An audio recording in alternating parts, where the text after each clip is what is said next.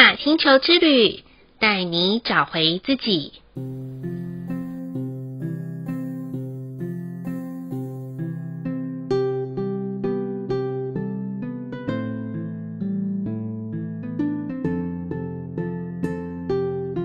亲爱的听众朋友们，欢迎收听玛雅星球之旅的频道，我是 Joanna。大家好，我是 Miss。今天又来到了与缪对话的单元，看见你生命的十三道光。今天要说的是我们的第五道银色之光，快，终于来到银色之光了。那银色之光的灾问是什么呢？那我们可以先请缪来告诉我们。银色之光的大灾问是：当一切不再归于初心，我该如何重新开始？嗯，当一切不再归于初心，我该如何重新开始？诶，这意思是已经走心了吗？那走心了，到底要从重新开始呢？嗯，这个我觉得也是还蛮深奥的学问。那我们请缪告诉我们一下，好，这句话到底是什么意思啊？嗯，因为银色的光啊，它所代表的关键字是自由、独立、共识。对，所以。对于这样的关键字，应该怎么说呢？我们上一集有提到，前三个颜色是更加大方向的主题。那金银粉这三个颜色，它所代表是一个人的定义，对于人的定义。那我们昨天金色的光是人与人、人与社会之间的关系。那银色的光，它所代表的就是人与人之间的关系，人与自己的关系。所以他强调的是自由、独立、共识。我如何保持我自己的自由？我如何保持我自己的独立？我如何在自由又独立的同时，又能保持一个共识性与人之间的关系？嗯，这样好难哦，很难呢。对，这就是银色追求。所以当一切不再归于初心，我该如何重新开始？他那个初心更加强调是对他而言的初心是什么？他的整段旅程在探索的是何谓自由，何谓独立，而我可以达到共识。他因为你看哦，我们看到三个关键字，因为自由，但你又能掌握什么叫做共人与人之间共识，所以你能够真正的独立。因为自由，因为你很独立，所以你能够知道如何去掌握人与人之间的共识关系。因为独立，但你又可以。又可以共识，所以你可以体会到什么叫做真正的自由。嗯，对，这就是一个这样子的相对关系。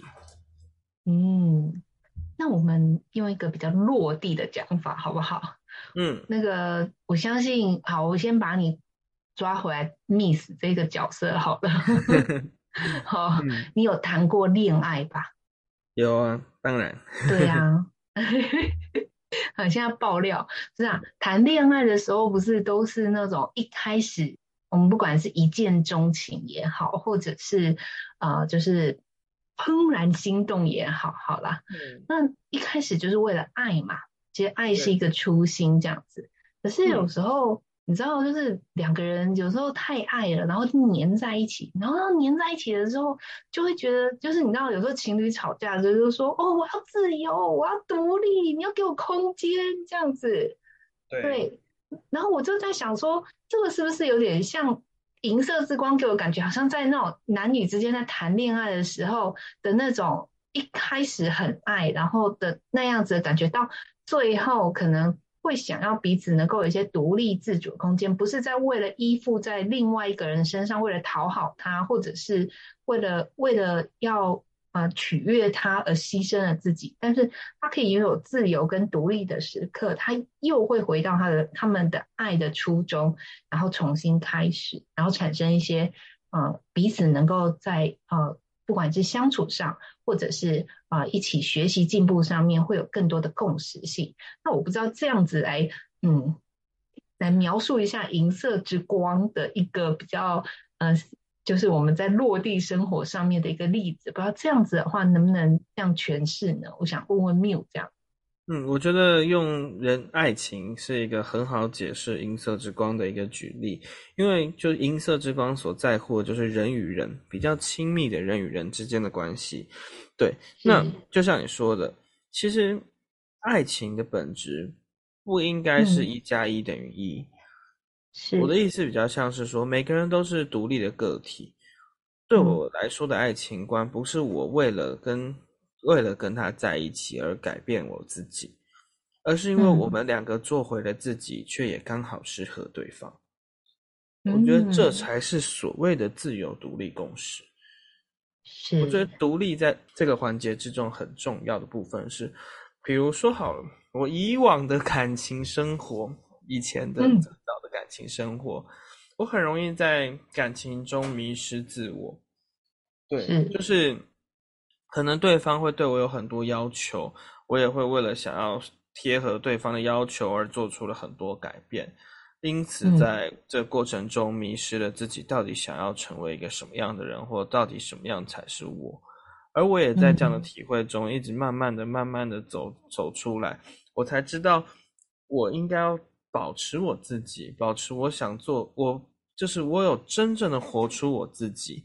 我才有可能去面对一段真正的关系。嗯。如果我连我自己是谁都不知道，那我去面对所有的关系都会有都不会有好的结果，因为我只是在奢求从一段关系中找到自己，又或者是任由别人建立我是谁这件事情。对，嗯，其实除了情侣关系之外，其实还有。比如说亲子关系啊，没错，然后就是亲密的、嗯、伴侣关系啊，这样子的一个状态嘛。其实只要是人一加一，两个人就是一个关系了。这样对，独立、自由、共识这三个议题都是非常重要的部分。我因为我保持我自己的自由，我保持我自己的独立，但是我能够拿捏我与你之间的共识关系。嗯，但我不会去。因此做出多大的改变？明白。那我想问一下哦，如果啊，银色之光的人他在职场上面的时候，他大概会怎么样去展现他自己？会比较像是一个比较容易情绪勒索的主管呢，或者是比较一个情绪勒索的同事呢？这样？我觉得要看他活到一个什么样的程度。如果他有点限缩在自由独立，嗯，但没有活出共识的话，他就是一个极度孤僻的人。他在职场上，对，他会很孤僻，他会很容易独来独往。他身边可能不太会有一些，嗯，不太会有跟他比较亲密的朋友，又或者是你会觉得，哦，我认识他两三年，但我好像还是跟他不是很熟。哦，就代表他没有把他的共识性活出来。那相对的，如果他活出了他的共识性，却没有掌握他的独立，那也会不成人形。我的不成人形是说，你会觉得你好像他可能会很贴合所有大家，但是你会觉得他到底自己在哪里？嗯，对，你会觉得他有点过度随和。哦，比如说，呃，大家做什么都没什么意见，是这样子吗？对，他就对，他就为了达到那个共识，什么都好好好好好。但是他也会因此迷失在这之中，哦，所以要看他把自由、独立、共识这三个部分有没有活到一个平衡之中。如果没有，嗯，他们就会是两个极端，要么就是孤僻到不行，要么就是你根本不知道、看不见他自己的本质在哪里啊。这样子银色之光的人，我都觉得有点辛苦哎。要不是就是 孤单寂寞觉得冷，然后那另外一端就是可能就是好好先生跟好好小姐什么都说好，所以我们要找到一份平衡的。每一道光其实都是这样，嗯，每一道光都有自己的议题，而我们都要去拿捏到那一份平衡，才能活出真正的自己。嗯，那我想问一下缪哦，那我们如何就是说，比如说我们身边有银色之光的朋友，那我们要怎么样去？那比如说，怎么样跟他相处，或者怎么样引导他，可以让他可以在自由、独立跟共识之间会比较平衡呢？是需要引导的吗？还是就是 let it go 这样子的方式呢？其实我觉得银色的光是需要引导的，嗯，因为就像我说的，银色是人与人之间比较亲密的关系。对，嗯、所以相对的，就像刚刚说的，如果他过于独立、过于孤僻，那就可以试着跟他相处，找出找寻他的那份共识性在哪里。嗯，那如果他是一个过度随和的好好小姐，那你就可以引导他，或跟他聊天的时候去问他，去推推进他思考何谓自我的独立。嗯，对，明白。嗯，因为我们的听众朋友们有一些家长吼，那如果在他的小朋友，那小朋友如果刚好是银色之光的话，那会不会就是他在小的时候会有一些比较显化的，可以明显的看见，比如说这个小孩安静，或者是这个小孩可能是呃变得是比较不想要理人哈之类的，或是有些爸爸妈妈都会跟我讲说，啊，我们家小朋友好像很孤僻耶，这样子。那我不晓得，如果以一个家长的立场来讲，如果他刚好有呃银色之光的小朋友的话，那他他可以怎么样去引导这个孩子，然后可以让他更能够活出这个银色之光的样子呢？其实比起好好先生、好好小姐，我更希望银色之光的小孩的成长是可以保持独立跟自由的，即便他孤僻，我也希望他能够保持他的独立。因为，嗯，建立一个自我的特个性跟特色是相对来说困难。嗯，我们要活到活出了自己，才能够知道我如何去与人相处。但是如果我们在与人相处的过程中失去自己，你是很难把自己找回来的。嗯，所以银色之光，就算你觉得自己的小孩过于孤僻，我也希望你可以去试着理解他的独特。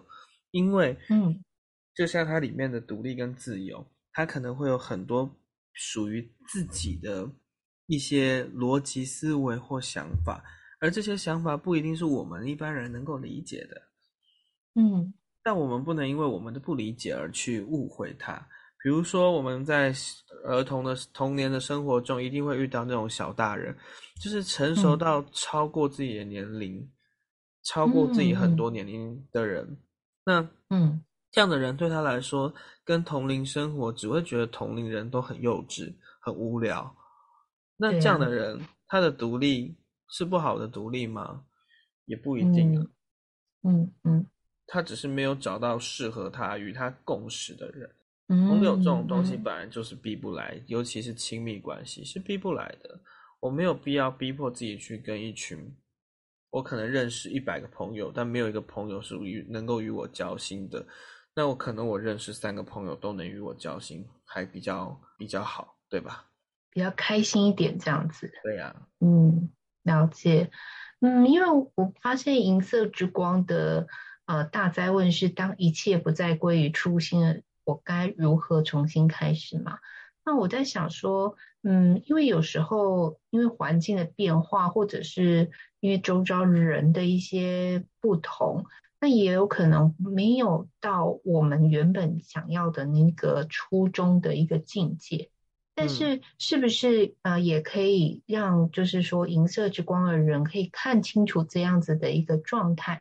让他们就是，即便不是在一个原始是呃自己设定的那个初心的时候，但他仍然可以在人跟人的相处之间找到平衡，找到自由跟独立，以及可以重新开始。那是不是这样子的诠释是可以帮助银色之光的人可以更正向的走到他自己人生的下一个阶段呢？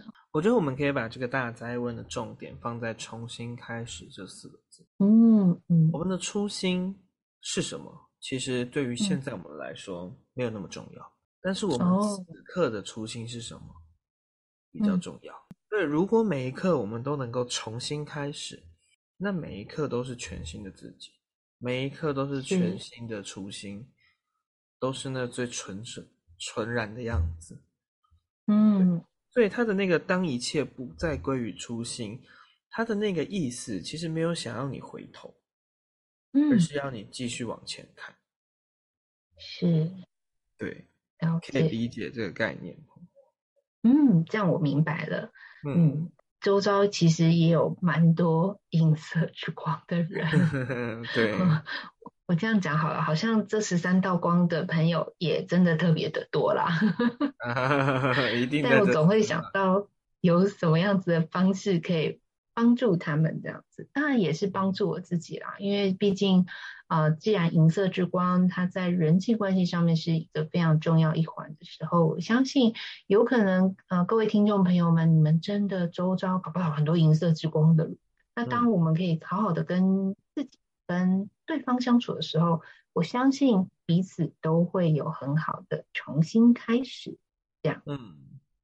好喽，那再来就是我们非常非常期待的 Miu 的送唱。那这一次呢，Miu 可不可以带领我们重新开始呢？这是我也超期待的。那我们接下来的时间就欢迎我们的 Miu 来为我们做一个送唱。同样的，大家找一个舒服的位置，找一个舒服的姿势，慢慢的闭上你的眼睛。保持身体的放松，保持心灵的放空。接下来，让我们放下你的认知，放下思考，放下判断，全然的跟随着音乐，去感受银色之光所带给我们的讯息。分量以及品质。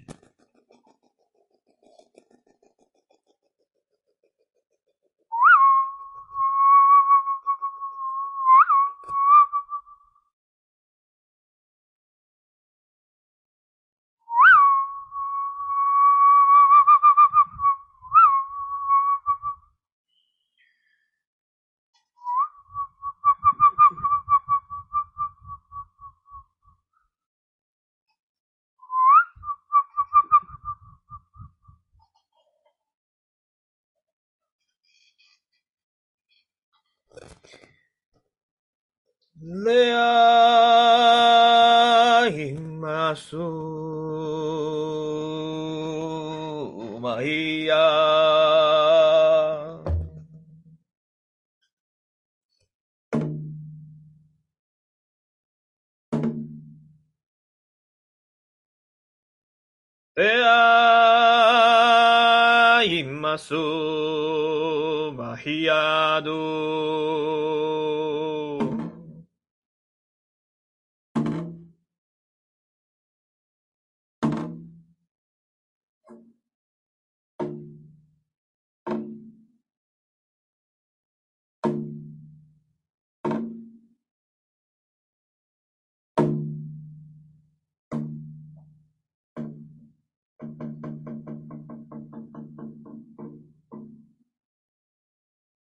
伊玛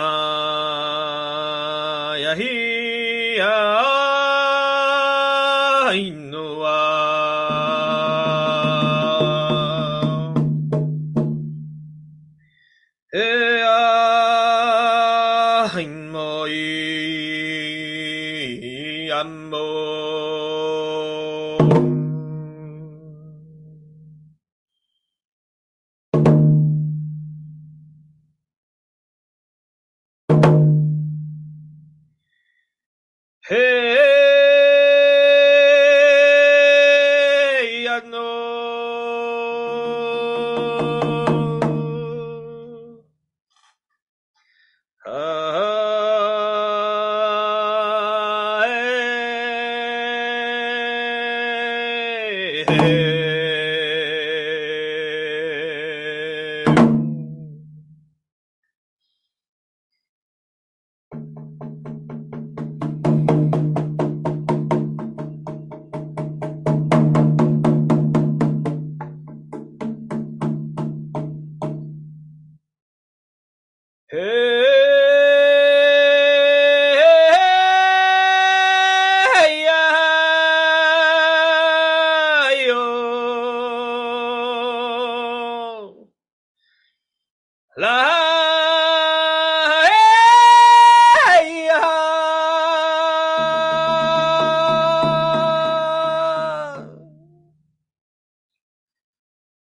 no y ando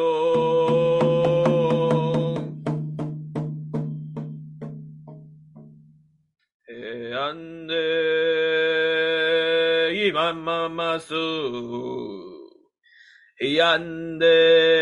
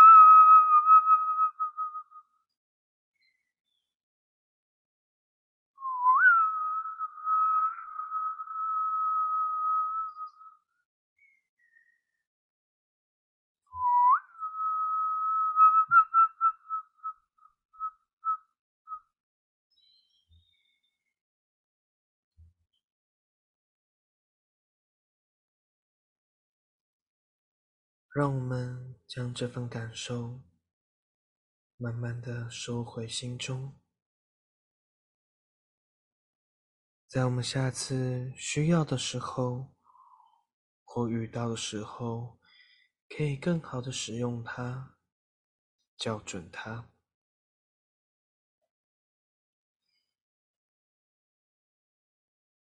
保持身体的放松。保持心灵的放空，跟着我做一个大大的深呼吸，吸气，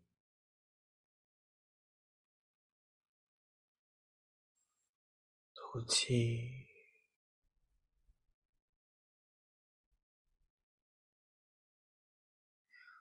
动一动自己的双手，动一动你的自己的双脚。当你准备好的时候，就可以慢慢的回到这里，并慢慢的睁开你的眼睛。哦，今天 Miu 的颂唱让我非常的感动。我可以回馈一下，就是，嗯、呃，其实我觉得今天的颂唱让我感觉到一个时空旅人的感觉，嗯，就是他原本是一个地球人。然后他可以就在他的旅程里面，其实有非常的同伴，然后跟他一起呃前行。可是，在旅程的过程当中，会有一些同伴他就是离队了，就是离开队伍了。但是也会有一些新的同伴加入，但到最后呢，他还是始终一个人。那始终一个人的时候，我觉得他会回到一个就是当下的一个状态，因为当他回头的时候，发现原本跟他一起旅行的那些同伴都不见了，但是他不是孤单，而是另外一种的自由。那个自由是什么？因为他知道，他即便没有了周遭的伙伴的时候，但那些伙伴的曾经都已经留在他的心中，而他都可以用这样子的力量，永远都可以重新开始。这是我觉得对今天 Miu 的颂唱给我的一个感觉。嗯，那如果听众朋友们有什么样子的感受的话，也欢迎啊、呃，可以留言给我们。告诉我们，就是说，当你听到《银色之光》的这个颂唱的时候，是什么样子的感觉？欢迎跟我们分享哦。好喽，那这一集的玛雅星球之旅就播报到这里喽。再次谢谢关注、收听和五星按赞在玛雅星球之旅的频道的听众朋友们。同时提醒加入我们 Line 的新朋友们，别忘了要发一张贴图给我们，才能看到你呢哦。那如果在您听完这一集的节目有所收获，很欢迎分享给有需要的朋友们。再次感谢大家的收听，我们下次见喽，拜拜，拜拜。